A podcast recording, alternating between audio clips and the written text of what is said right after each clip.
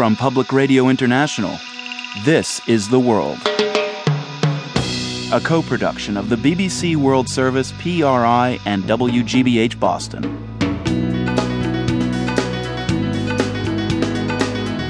It's Friday, April 27th. I'm Marco Werman.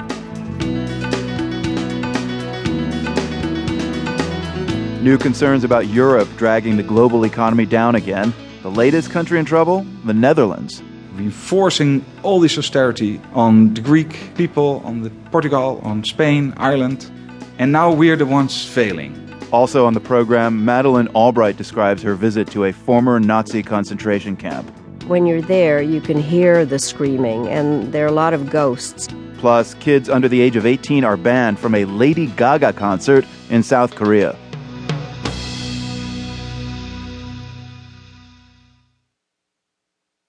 BBC News with Sue Montgomery. The blind Chinese activist Chen Guangcheng has appealed to the central government for justice after making a dramatic escape from house arrest in Shandong province. One activist told the BBC that Mr. Chen was taken to the American embassy last Monday. There's been no confirmation from the US State Department. Damian Grammaticus compiled this report. 敬爱的温总理，好不容易我逃出来了。Chen Guangcheng announced his extraordinary escape in a video posted on the internet. The blind lawyer, who lost his sight at the age of two, said outwitting the guards keeping him under illegal house arrest had not been easy. The BBC has been told he scaled a high wall, then was driven hundreds of miles to Beijing, other vehicles giving chase. Along with the jailed Nobel Prize winner Liu Xiaobo, Chen Guangcheng is one of China's best known activists. He'd exposed abuses under China's one child policy, including thousands of forced abortions and sterilizations.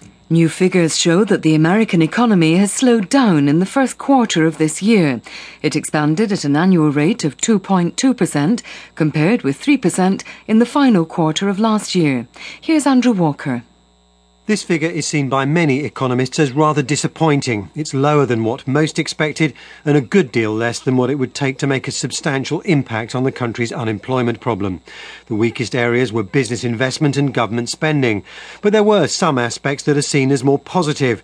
Consumer spending and exports grew more quickly than before. Economic news is important politically in a presidential election year, and what the new data suggest is a recovery that is still rather unconvincing. State television in Syria says at least nine people have been killed and nearly 30 wounded in an explosion in central Damascus. The TV station has broadcast footage of the aftermath of the blast near a mosque in the Meydan neighborhood. The BBC's Rafid Jabouri is in Damascus. According to what we heard from the Syrian Ministry of Information, the explosion took place right after the Friday prayer.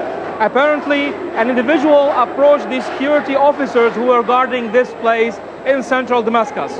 When they asked him about his identification, he blew up himself. This place turned very quickly to pro government gathering. People here are shouting support for the Syrian president, Bashar al Assad. Opposition activists have accused the government of staging the attack to try to manipulate international opinion. The nephew of the former Yemeni president, Ali Abdullah Saleh, is reported to have agreed to stand down from his post as head of the Presidential Guard. It's the latest sign of relatives and loyalists to the veteran Yemeni leader being removed as part of efforts by the new president to restructure the armed forces. World News from the BBC. The Ukrainian authorities say four explosions in an hour in the eastern Ukrainian city of Dnipropetrovsk were an act of terrorism. At least 27 people, including nine children, were injured at a tram stop and near a cinema.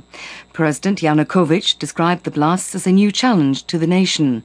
The attacks came weeks before Ukraine is to co-host the Euro 2012 European football tournament. Romania's president has nominated the leader of the opposition, Victor Ponta, to be prime minister after the centre right government fell in a no confidence vote just two months after taking office.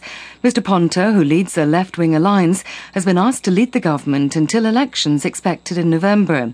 The departing prime minister, Mihai Razvan Ungureanu, had cut salaries and